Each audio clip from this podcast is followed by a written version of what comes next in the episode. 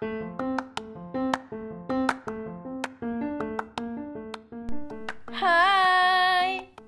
Woi, ngomong.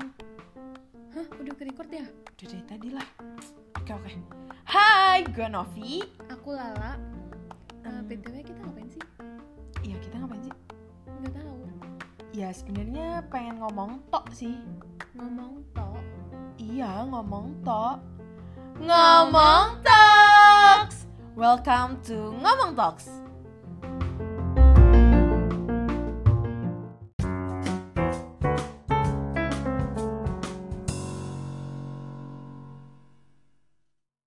Balik lagi sama kita. Halo. Udah episode 2 nih ya. Kita mau bahas apa nih? Sini kita sekarang mau bahas tentang bullying. Bullying ya. Kayaknya udah nggak asing nih di telinga teman-teman yang dengerin ya. Betul sekali. Bullying itu umum banget gak sih? Udah lumrah. Hmm, tapi harusnya nggak dilumrahkan. Iya, jangan. Lumrah itu apa ya? Oh iya.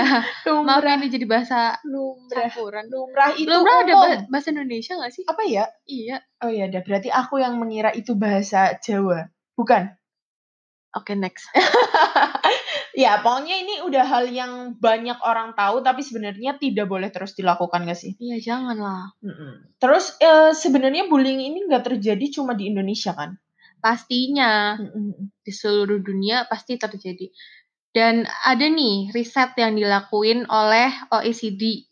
Apa tuh OECD? Jadi OECD itu kepanjangannya Organization for Economic Cooperation and Development. Hmm, mereka ngapain?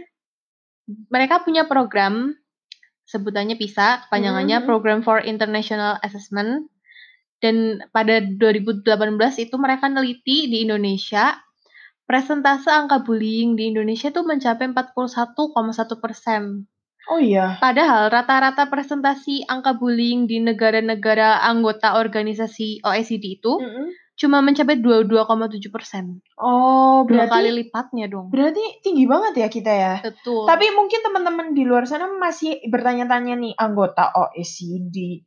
Jadi anggota OECD itu maksudnya berarti mungkin di dalam OECD itu memang ada negara-negara yang bergabung untuk menangani isu-isu global kali ya. ya, ada 37 negara Hmm, tepatnya yang tergabung Berarti di OECD. itu. Indonesia dibandingin sama negara-negara yang bergabung bergabung di OECD ini kita itu paling tinggi atau gimana tuh? Nggak, kita kita posisi kita nih Indonesia Mm-mm. eh, kelima tertinggi dari 78 negara di mana sis, eh, siswanya mengalami bullying.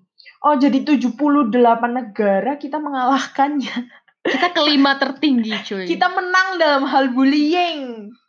Tidak baik ya, guys. Tapi nih lah, jujur banget ya, kayaknya gua ataupun lo tuh kadang suka nggak sadar nih, sebenarnya kita ngelakuin bullying atau enggak. betul, Dan betul. kadang kita ngelakuin bullying tanpa kita sadar nggak sih? Bener banget. Bener kan? Jadi sebenarnya gimana sih cara kita tahu bullying itu apa? Mungkin eh, bullying itu bisa dibagi ya berdasarkan empat golongan nih. Hmm, Empat golongan banyak juga. Apa aja tuh? Yang pertama fisik, Fisik. Oke. yang kedua verbal, Omongan ya. Hmm, yang ketiga emosional, Mm-mm. dan yang keempat cyber. Oh, sh- sh- shaber, shaber, Cyber. oh shaber. Oke oke.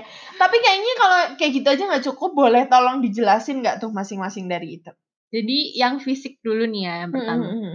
Yang fisik tuh berarti kita membahayakan orang itu secara fisik, Secara fisik, maksudnya eh, Dan juga- badannya ya? termasuk ya bisa juga dan juga bisa termasuk barang-barangnya dia mungkin. Oh, barang-barangnya dia aja tuh kalau sampai kita melukai barangnya dia tuh kita udah bully dia secara fisik gitu Iya. maksudnya. Oh, bisa Eh, dijelasin nggak sih? kayak di film eh kayak iya kayak di film 13 Reasons Why itu loh. Kalian kamu tahu gak sih kayak Oh, iya, ngerusak iya, iya, locker. iya. gunting seragam gitu-gitu. Mungkin teman-teman ada yang lihat ya 13 Ration Wise. Hmm, iya, iya. Ya, Bagus loh guys. pokoknya di situ tuh eh, ada contoh-contoh bullying yang sebenarnya nggak layak untuk dilakukan kayak tadi apa? Iya, Ngerusakin locker. ngerusakin locker, gunting seragam, Sampai separah atau itu. bukunya dibuang, Oh my atau god. Tasnya dimasukin sampah kek. Hmm. Dan kalau fisik sendiri mah udah tau lah ya, pukul, tendang. Oh, jadi selain kita melukai korban secara fisik, sebagai pelaku bullying, kita itu juga melukai barang dari korban ya. Kita merusak, Merusak. merusak bukan melukai, merusak barang dari si korban ini. Betul. Jadi mungkin kalau misalnya eh, di sekolah gitu ya, terus tiba-tiba eh, kita dengan sengaja gitu ngambil HP-nya si korban terus kita banting ke lantai itu termasuk bullying ya. Bisa jadi. Hmm, oke oke oke. Terus kalau verbal tuh gimana nih kalau verbal?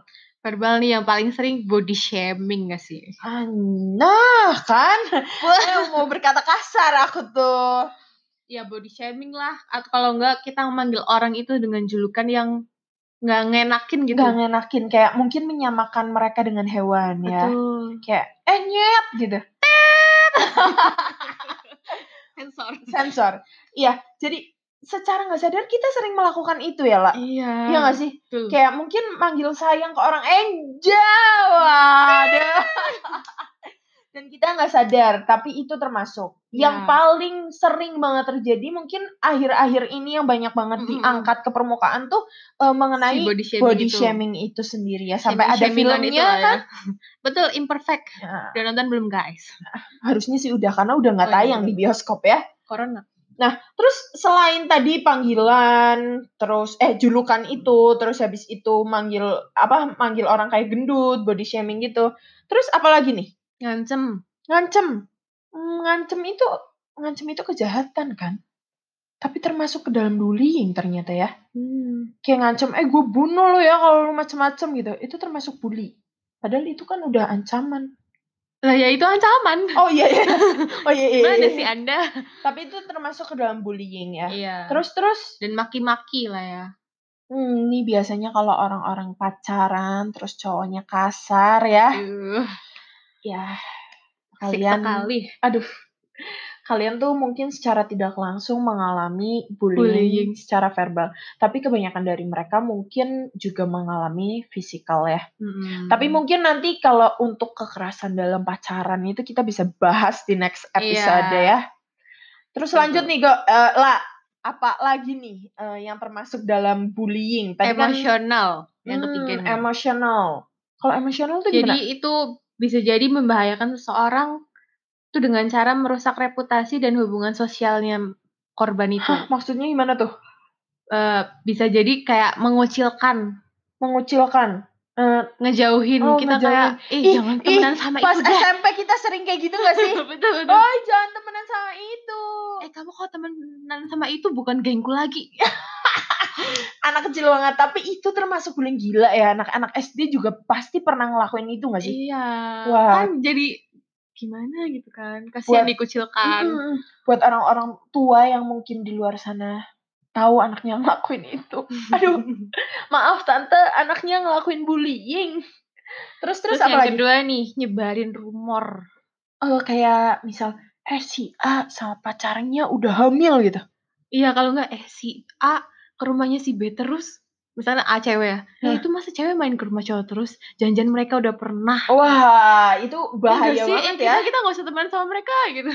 Kayak itu udah merusak nama baik, Iya. ya kan? tuh. Jadi membuat orang-orang di sekitar mereka itu membenci si korban ini ya. Mm-mm. Padahal ya nggak ngerti masalahnya apa nggak ngerti juga bener atau salah ya nggak. Hmm. Terus terus Terus yang keempat nih, mempermalukan mereka di depan umum. Hmm, mungkin itu bisa digabung sama fisikal nggak sih? Kayak misal Iya, bisa. mukul di depan umum kan malu juga Iya, ya. iya. Tapi itu lebih menyerang ke emosionalnya mereka ya. Hmm. Betul betul. Terus terus Terus memanipulasi supaya korbannya itu ngelakuin apa aja yang pelakunya mau. Kayak nih sering banget gak sih di drama Korea tuh kayak eh, yang dibully itu lari-lari udah capek banget ke kantin beliin eh beliin susu, beliin roti gitu. Padahal pakai uangnya si korban Iya, juga gitu betul. ya. Ya ampun itu jahat banget gak sih? Kayak ya ampun dia nggak ngasih makan tapi dia nyuruh-nyuruh gitu. Mm-mm, Ih iya. amit-amit deh ya ampun. Oke oke. Yang terakhir nih mungkin banyak orang belum tahu cyber. Cyber tuh gimana tuh cyber? Cyberbullying ya pakai teknologi nih. Hmm. Pakai medsos lah, pakai SMS, chatting. Pokoknya eh, berhubungan sama teknologi ya. Wah Bisa itu jadi- bahaya banget dong. Kan Benar, kayak benar, benar, maksudnya kita sekarang nggak bisa hidup tanpa gadget nggak sih? Iya betul. Tapi hal itu Dan banyak digunakan. disalahgunakan. Astaga. Kalau contoh dari cyberbully yang lu tahu tuh apa aja sih, lah? kayaknya posting foto nggak sih? Posting foto yang kita mungkin bagi korban itu kurang berkenan. Eh, bentar nih, kalau misal gue posting foto lu pas lagi ulang tahun muka jelek lu itu termasuk gue bully lu nggak? Hmm, kalau disetujui kedua pihak, uh, maksudnya kalau pihak keduanya nggak ada yang merasa keberatan, kayaknya nggak apa-apa deh. Hmm, jadi maksudnya, oh mungkin kalau misalnya kita bisa, ya kita post yang cantik-cantik aja kali ya. Ya, Tapi kalau jangan yang keterlaluan Mm-mm. lah. Tapi kalau misalnya cuma kayak foto muka jelek dan korbannya pun nggak masalah, eh korbannya, lawannya tidak bermasalah, ya masih Ya. it's okay ya. Ya, Tapi kalau sampai memposting foto yang kurang senonoh sampai Iya, betul. ya Ya tahu lah ya. ya teman-teman pasti tahu kok foto-foto yang kurang senonoh tuh apa, itu termasuk pada bullying cyber gitu ya. Hmm. Terus-terus apalagi nih selain posting foto itu tuh? Mungkin bisa kalian ngirim, ada yang ngirim pesan ancaman lewat media sosial. Oh, itu berarti mungkin gabungan dari cyber dan verbal tadi kan. Hmm. Kalau verbal ada ancaman, kalau cyber ini kirim ancaman lewat pesan teks Mm-mm. atau DM IG. Mungkin tapi kalau cyber itu juga termasuk pada komen-komen netizen jahat nih ya. Iya betul. Yang kayak akhir-akhir ini terjadi sama ini loh. si pelakor itu. Pelakor itu loh. Malu banget ya gue. Jadi warga Indonesia sangat memalukan saat itu ya. Terus yang sangat tidak masuk akal tuh yang masalah yang dikatakan pacarnya Pangeran Brunei itu loh. Yang sampai Oh, iya, iya. sampai digembok tuh akunnya gara-gara netizen Indonesia yang aduh Udah banyak kok eh, insiden penyerangan gara-gara komentar jahat sampai Instagramnya down gak sih? Mm, mm. Sampai ditutup. sampai-sampai pernah gue denger juga eh, si Usi tahu nggak artis Indonesia Kenapa tuh? istrinya Andika. Andika. Ya dia kan sampai mau menuntut para para netizen ini yang komen di Instagramnya dia karena membuli anak pertamanya yaitu Amel. Jadi Amel ini Oh. dikata-katain jelek lah, nggak mirip ibunya lah, bla bla bla. Ya Jadi, ampun. Sampai mau dilaporin polisi dan itu tuh mereka nggak sadar kali yang ngelakuin itu. Kayak mungkin mereka bertakjubnya tuh ngomongnya, ya ini kan buat kebaikan Amel. Kita ngomong kayak gini kan biar Amel bisa memperbaiki diri, gini gini gini. netizen maha benar lah ya. Ya emang dasar orang tuh ya ampun mulut udah nggak ngomong tapi jari sekarang yang melakukan Betul. ke kedosaan apa perbuatan dosa. Terus selain itu tuh apa lagi? Mungkin bikin fake account gak sih? Kayak kita menyalahgunakan fake account itu. Hmm, Mungkin itu yang terjadi Bukan sama second account ya guys. Kalau second account itu kan buat kita all Close shop. friend only. buat temen-temen yang punya second account pasti tahu fungsi eh, second account itu ya. Tapi eh, temen gue nih lagi ngerasain yang fake account ini. Jadi dia kan punya first account dia, punya second account juga mungkin, gua Hmm. nggak ngerti. Tapi ada orang yang menyalahgunakan itu dan membuat Instagram yang sama kayak dia. Iya. Namanya sama. Ngeri banget gak sih? Mm-mm. Kita harus melindungi eh, informasi pribadi guys, hati-hati. Dan yang paling parah adalah si fake account ini digunakan untuk eh, berbisnis. Jadi dia tuh nanti yang Hmm. kayak, aduh minta tolong dong pinjem uang. Kan kalau temen sendiri pinjem duit, kadang kita Iya, iya. suka nggak enak ya. Mm. Nah itu dia disalahgunakan untuk hal seperti itu. Hmm. Dan ada juga yang disalahgunakan kayak menyebarkan rumor, rumor-rumor yang nggak benar tentang si orang ini iya gitu. betul. Makanya mungkin sekarang bullying-bullying yang kayak gitu yang harus kita takutin kali Iya. ya. Benar, benar, benar. Nah, jadi nih eh, pasti kita pernah lah ya ngalamin bullying tuh waktu masa-masa sekolah. Kayaknya setiap orang pernah deh. Iya, kalau aku pernah sih dulu waktu itu eh, body shaming. Body shaming. Verbal ya. Mm-mm. ya paling dikatain gendut gini gitu. Tapi ya udah sih masuk kuping kanan keluar kuping kiri. Hmm, Tapi padahal di episode sebelumnya kan lu pemikir tuh ya. Oh iya lebih iya. sering Udah insecure. keluar gitu terus itu nanti kalau malam Eh, keingetan. kepikiran lagi. gendut loh. Item loh. Hmm. Langsung sih. But, Eh, mungkin itu sering terjadi pas saat SMA ya. Sedangkan qua krisis apa apa namanya? quarter life Oh, iya. crisis. Quarter life crisis lu mungkin terjadi uh, baru-baru ini kali. Ya nggak? Iya iya iya bisa. Mm-mm. Terus kalau kamu, kamu pernah nggak sih no? Kalau gua sendiri, aduh, sebenarnya ini masa-masa yang Apa? Kelam. oh, kelam dark ya. Gue sebenarnya males ceritain ini sih sebenarnya. Cuma ya karena kita lagi uh, bahas tentang bullying dan mungkin ini bisa dijadikan dijadikan sebagai pengalaman supaya orang-orang di luar sana mungkin yang sedang menghadapi bisa keluar atau yang sedang melakukan bisa sadar bahwa dia tuh ngelakuin hal yang salah.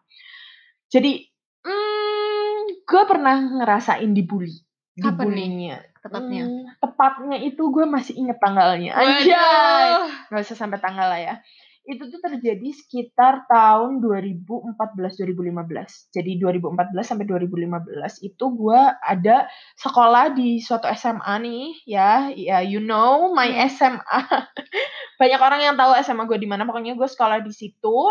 Dan kebetulan gue itu anak IPS. Kalau lu? Anak IPA dong. Gue anak IPS. Nah, jadi ya buat teman-teman anak IPS di luar sana jangan berkecil hati. Kita masih bisa mencapai masa depan yang gemilang bersama. Oke. Apaan sih? Oke, oke. Eh, pokoknya gue anak IPS. Terus di sekolah gue ini eh, kelas IPS tuh tidak pernah diacak.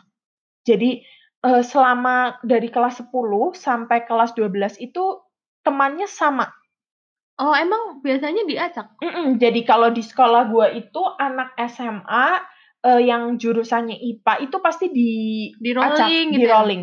Jadi misal yang kelas 10-nya A bisa kelas eh, 11-nya G gitu. Hmm, hmm. Nah, karena mungkin banyak anak IPA, makanya mereka di rolling. Tapi kalau Oh. anak IPS di sekolah gue ini dikit. Hmm. Jadi cuma dua kelas lah, paling kebalikan sama aku dong. 60-70 orang. Oh iya. kalau di iya. SMA lu enggak kan? enggak, banyakan IPS dong. Tapi IPA lu tetap di rolling? Iya, tetap semuanya di Hmm. rolling. Kalau di SMA gue enggak. Anak IPS tuh cuma ada dua kelas, yaitu IPS A sama IPS B gitu kan. IPS 1, IPS 2. Gue tuh di IPS 1 dan tidak pernah di rolling selama tiga tahun. Wow. Gitu. Jadi sama terus temennya. Nah, ya. sama teman adalah bosen tuh tiga tahun ya, bersama. bosan dan sakit tuh selama tiga tahun ya. Aduh, so sad. Tapi ya ya udahlah, udah masa lalu. Jadi intinya adalah tidak pernah di rolling dan saat gue gue takut nangis menceritakan ini sebenarnya. Jangan nanti aku ikut nangis. Oke. dong. Pokoknya di SMA itu gue ketemu saat banyak teman, banyak teman gue akrab dengan beberapa orang.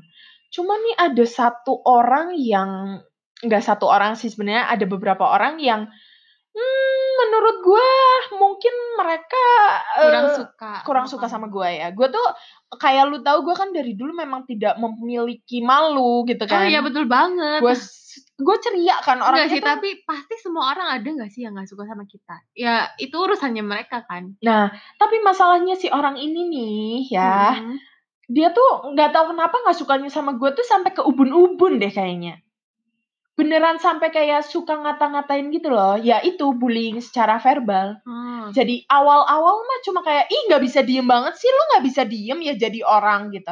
Ya gue kan yang orangnya emang yolo dan masa bodoh pada saat itu dan pada masa sekarang ya gue cuma kayak ya udah biarin sih kalau nggak mau denger ya udah sana pergi gue kayak iya paling kayak gitu doang. Iya, iya. Tapi lama kelamaan tuh orang ini tuh nggak ngerti gimana ya. Dia tuh suka mengucapkan eh, sebutan-sebutan atau julukan-julukan yang Bikin sakit hati. bikin sakit hati Nusuk. jadi dulu kan gue memang gendut banget ya gue lucu sih sebenarnya bukan gendut ya udahlah apa pun itu. Tapi dia tuh yang sampai bisa ngata-ngatain gendut lo lo nggak punya malu apa gara-gara lo gendut? Dasar gajah kulkas dua pintu babi terbang gajah terbang kayak gitu kayak gitu loh. Tapi dia nggak influence ke in- eh nggak influence teman-temannya nggak? Kayak nah awal-awal sih enggak awal-awal eh ya teman-teman cowok di kelas itu masih oke-oke aja ke gue masih ya udahlah nggak masalah gitu nah tapi ada satu cowok nih namanya Pip gitu kan Eh, yang Nah. tadi yang tadi itu cewek atau cowok? itu cowok Oh, cowok. tadi cowok tapi Oh. mulutnya tuh kayak Oh, oke. comel kali kamu nak. ya pokoknya dia cowok eh, dia suka bully gue sebut aja A ya inisialnya A Yang tadi A. Iya Yang sekarang ini ada lagi yang B. ada cowok B nih cowok Iya. B nah cowok B ini eh, awal-awal kelas 10 tuh pendiam kan jadi Hmm. gue suka godain gitu loh kayak halo B B lagi apa Hai B kayak gitu kayak gitu karena gue emang orangnya kan seperti itu Iya, kayak iya. lu tahu kan Rame lah ya. Nah, pada suatu hari nih, entah kenapa si A ini kayaknya udah gedek banget sama gue sampai ubun-ubun. Dia bilang, e, lu nggak punya malu ya goda-godain si B, cenah. Eh, cenah. Katanya. Eh, Lu gak punya malu ya goda-godain si B? Lu pikir si B mau sama lu? Udahlah jangan mimpi si B gak mungkin mau sama lu gitu. Padahal gue tuh saat itu tuh gak ada indikasi untuk deketin si B dalam hal pacaran atau apa tuh gue gak ada gitu loh. Kayak Hmm. ya udah emang seneng godain aja Hmm. gitu. Ya pokoknya itu berlangsung. Lu bayangin gue diejek-ejek seperti itu tuh berlangsung sangat lama. Tiga tahun tuh. Eh pada saat itu gue masih kelas 10 dan itu terjadi sampai gue kelas 11 awal. Hmm. Nah, itu tuh membuat gue jadi ngerasa kayak ya ampun gue sendirian gitu. Nah, Males tapi ke sekolah. Mm, males banget ke sekolah. Kalau temen SMA gue dengerin ini, kayaknya temen SMA gue tahu gue suka bolos. Jangan Oh jadi bolos ya, itu teman-teman. indikasi. Enggak sih, gue juga sakit-sakitan karena ya itu kan mereka ngejakin gue gendut lah, gajah lah, apa. Gue tuh jadi merasa punya punya kewajiban untuk gue kurus. Gue buktiin ke mereka bahwa gue bisa kurus. Iya. Gue bisa nggak kayak babi, gue bisa nggak kayak gajah, gue bisa buktiin buat nutup mulut-mulut lo. Tapi yang paling dark di sini adalah pada saat kelas 10 ketika semua orang eh ngejek-ngejek gue, bukan semua orang sih, cuma satu orang itu si A itu ngejek-ngejek gue dan ya pokoknya memperlakukan gue secara kayak gue tuh Kayak kamu nggak berarti banget Nah, gitu ya. Pada saat itu tuh sedihnya adalah kan gue di sana ngekos gue tuh nggak bisa cerita ke siapa-siapa gue tuh sampai telepon mama gue ma ma aku pengen pindah aku pengen pindah aku nggak mau Hmm. sekolah lagi di sini gitu tapi mama gue tuh selalu kayak nganggap oh mungkin kangen rumah kayak Iya, kan homesick gitu Heeh, lah ya. homesick. kayak ya nanti udah nggak apa-apa ya di sana dulu gitu kan karena kita juga satu SMA jadi paling mama gue udah sana main sama Satu Lala kos gitu. guys, bukan satu SMA Oh ya. iya bener, salah salah. Satu kos. Udah sana main sama Lala, sana sana sana ke mall gitu. Tapi saat itu tuh gue nggak bisa cerita ke siapa pun masalah ini. Gue bener-bener tutupin dari semua orang. Eh sampai pada akhirnya gue tuh sampai punya pikiran kayak ya udahlah kayaknya emang gue kayaknya nggak diharapkan sama orang-orang deh gitu. Jadi sempat kepikiran tuh su Mm-mm, sempat kepikiran untuk suicide. Gue udah sampai ngelakuin sih. Kan karena anak kos ya punya obat-obat di kos. Apa gitu. baygon? Bukan baygon atau kayak obat-obat kayak maybe Panadol, Paramex, obat mah gitu-gitu. Gue pernah mau oplos dan gue minum. Mm-mm. Tapi gue nggak sampai di situ. Gue nggak sampai ke tahap gue Aku mau sedih minum. itu. tahu nggak sih? Karena apa? Maksudnya karena aku yang di yang di sebelahmu gitu loh. Tapi Iya sih. aku tuh nggak sadar guys. Tapi mungkin emang gue menutupi itu dari semua orang. Karena nggak ngerti kenapa gue tuh ngerasa emang gue sendirian. Dan yang udah gue lakukan adalah gue cutting. Gue pernah sampai Oh cutting. gue pernah sampai yang udahlah nggak ada gunanya lagi lah. Udah nggak ada yang sayang sama gue lah gitu. Gue udah sampai ke tahap itu. Eh, tapi nggak tahu kenapa di situ ada kekuatan lain ya. Anjay, membawa Anjay. kekuatan rohani nih. Pokoknya di situ gue menemukan titik balik kita gitu. Titik balik di mana ya oke lah eh, bisa balik bangkit gitu. Tapi ya itu ya namanya udah dibully, udah masuk ke hati gitu. Gue tetap diet secara ekstrim Iya, ingat sampai banget dong waktu itu. inget kan? Aku ajakin makan gitu ya, pas ada mama, mama dateng. Biasa kan kayak kalau mama dateng, Tanteku guys maksudnya. iya jadi mamaku tuh tantenya dia. Mm-mm. Kan pasti, eh ayo kita makan bareng yuk keluar. Dia tuh kayak, ah nggak mau, ah gitu. Dan gue tuh menghabiskan waktu gue cuma tidur. Jujur Hmm. gue tidur, gue nggak pernah makan. Eh teman-teman gue yang baik ngajakin gue main pun gue jarang mau. Males keluar ya. Males keluar banget. Eh gue cuma makan tuh gue inget banget. Gue cuma makan kalau mamah gue dateng nih, gue diajak ke satu restoran ayam. Dan gue cuma makan ayam tuh bagian dalamnya. Jadi kan itu ayam goreng, gue cuma makan bagian dalamnya. Kulitnya buang. kulit kulitnya buang. Yang kriuk kriuk itu juga gue buang. Biasanya enak banget kan? Aduh gue pengen makan. Ya pokoknya mm, gue buang. Dan kalau mama gue tanya kenapa nggak makan? Udah makan tadi. Gue selalu Hmm. bilang seperti itu. Dan gue ingat banget eh, ada bibi kos gue dan gue selalu beli tahu tahu rebus yang di bumbu kuning dan Hmm. itu gue cuma makan sehari satu kali gila. dan semenjak yang dibully-bully kayak gitu, gue udah makan kayak gitu, tiba-tiba gue pikir, wah, gue makan dikit aja gue turun, apalagi gue nggak makan. Nah, anoreksia gue terjadi di situ. Setiap gue makan apa, gue akan eh, sogok biar makanan itu Oh my keluar. god. Beneran? Beneran. Aku nggak tahu guys. Iya, karena gue memang melakukan itu kadang tengah malam. Jadi gue ke kamar mandi, bilangnya mandi. Lu tahu kan gue sering mandi malam? Oh. Nah, itu Iya, gue iya, sekalian nyogok kayak gitu. Terus gue tuh pernah ada di masa gue tuh ngelihat nasi putih tuh pusing. Hmm. Pusing bener-bener gue ngelihat nyium baunya tuh pusing sampai gue mual. Gue udah pernah sampai tahap itu dan yang paling parah di sini adalah gue minumin obat pencahar. Hmm. Gue jadi ketergantungan sama obat pencahar dan lambung gue rusak. Gila. Itu tuh cuma gara-gara omongan jahat dari orang-orang yang suka bully. Iya. Kalian nggak bakal tahu gimana efeknya suatu kata yang terlontar buat orang itu. Dan kadang orang ngelakuin itu cuma buat apa? Temen gue yang katanya ngelakuin itu tuh si A. Nggak si A sih, ada kan si A ini eh, pasti bully gue nggak cuma sendiri kan. Ada satu gue si C nih, si C juga suka kadang ngata-ngatain, tapi nggak sejahat si A. Hmm. Eh, kemarin sempat ada omongan sama si C ini, terus si C bilang, ya gue ngelakuin itu biar lu kuat, biar lu nggak cemen. Eh, lu siapa? Nah, kadang orang tuh ngelakuin sesuatu buat kita tanpa kita minta. Iya, Iya emang nih. Dan ya, guys buat kalian ya, luka fisik itu ada obatnya. Tapi kalau udah nyampe ke hati, udah nyampe ke batin, mau diobatin kayak apa, orang penyakitnya nggak kelihatan, Mm-mm. gitu. Betul. Dan gue bersyukurnya adalah gue bisa bangkit sampai sekarang. Gue udah gendut lagi, btw guys sekarang. Dan nggak peduli ya. nggak peduli sih gue lebih ngelihat diri gue sekarang gue lucu gue imut gue gembil pusing gak lu ya pokoknya eh, gue udah ngelewatin masa itu gitu Jadi nih Nov, eh, saran apa yang bisa kamu sampaikan buat orang-orang yang mengalami hal kayak kamu gini? mungkin saran-saran tuh kalau lagi ngalamin hal kayak gue gitu kayak gue yang dulu tuh nggak bakal didengar ya cuma nih kalau emang kalian ngerasa dari yang kita tadi sebut-sebutin kan pasti ada yang kayak dibully secara fisik, dibully secara verbal gitu atau cyber. Kalau emang itu mengganggu buat kamu, boleh cari orang buat cerita.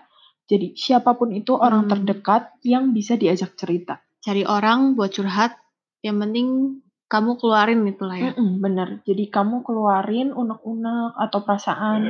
Kan pasti kalau misalnya kamu di bully tuh kamu pasti ngerasa kayak, aduh kok aku nggak berguna ya, kok aku eh, kurang diterima ya gitu. Dan kamu bisa coba cerita ke orang-orang yang mungkin bisa sedikit mengobati. Dan kalau mau orang-orang terpercaya gitu.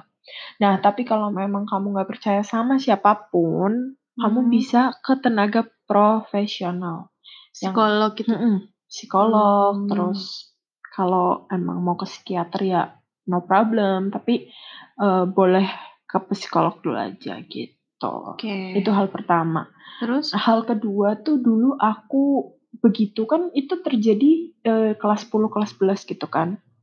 Hampir satu tahun gitu ya. Sebenarnya itu masih prosesnya panjang sampai 12 awal mereka baru berhenti sih. Hmm. 12 pokoknya masuk kelas 12 mereka udah mulai diem tapi ya namanya orang kan Hmm. watak nggak bisa berubah ya Eh, kelas 12 tuh baru berhenti pokoknya kelas 11 udah mending karena gue udah turun berat badan juga kan Hmm. makanya mereka udah sedikit diem tapi ya masih lah gitu nah pas peralihan dari kelas 10 ke kelas 11 ini di tengah-tengahnya tuh gue nemuin ca- salah satu cara yang efektif buat gue yaitu gue berdoa Hmm. gue sering ke kapel kalau lu tahu kan ya. lu tahu kan Iya, dulu iya. gue su- suka ke kapel suka ikut acara-acara gereja gitu kan Iya. itu tuh menenangkan batin gue tapi setelah gue telusuri anjay gue kayak cari-cari sebenarnya meditasi.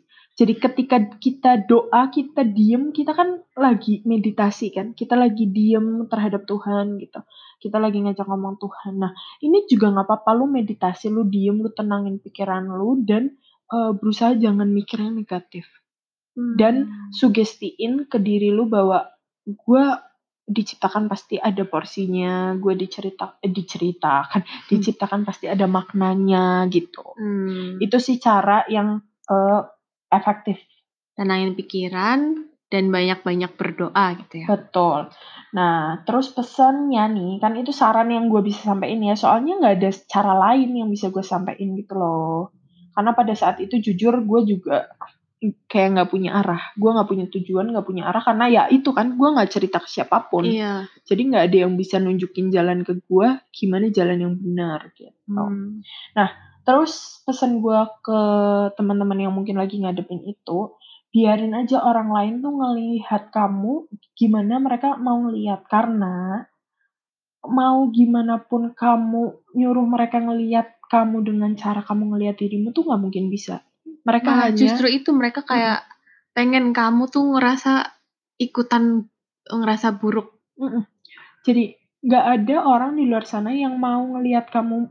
Maksudnya orang di luar sana ngelihat kamu buruk ya karena mereka mau ngelihat kamu buruk. Mm-mm. Mau kamu kasih tahu sampai mulut kamu berbusa juga nggak ada gunanya. Iya. Pasti mereka akan tetap menilai kamu buruk gitu. Jadi udah biarin aja mereka mau ngomong apa.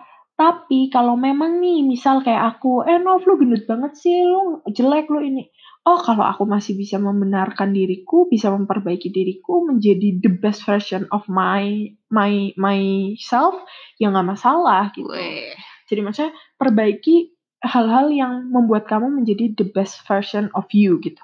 Hmm. Nah terus habis itu hmm, apa? Pembuli tuh biasanya pengen lihat reaksinya kamu. Iya. Kayak kalau gua ngomong gini, lu ketakutan atau kalau gua ngomong gini, lu jadi tunduk ke gua.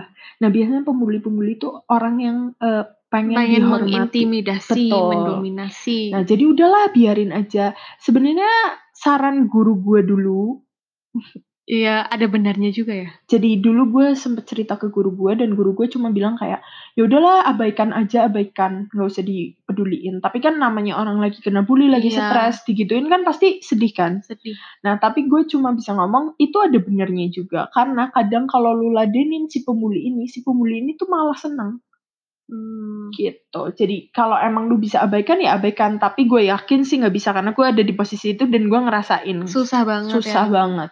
Nah, yang gue bisa lakuin ya itu cuma cerita ke orang, eh cerita ke orang juga gue enggak. Gue cuma saat gue ngerasain itu dulu gue cuma bisa ngelakuin meditasi doang. Karena nggak ada yang ngasih tahu gue buat cerita ke orang, apalagi ke psikologi gitu. Hmm, iya iya. Dan pesan gue, semua rasa sakit itu mendewasakan. Semua rasa sakit itu membuat lo menjadi lebih kuat. Jadi ketika lo lagi menghadapi itu, jangan menyerah, jangan pantang menyerah, karena itu yang lagi bentuk lo buat menjadi lebih baik. Gitu. Weh. Oke, Oke guys, kayaknya cukup udah ya. nih. Cukup nggak? Cukup banget ya. Kayaknya udah lama banget kita berbincang-bincang ya. Ini udah lebih dari 30 menit kita ngomongin ini sekarang. Ya udah sekarang kita akhirin aja ya podcast kita hari Thank ini. you, guys. Makasih udah dengerin sampai detik ini.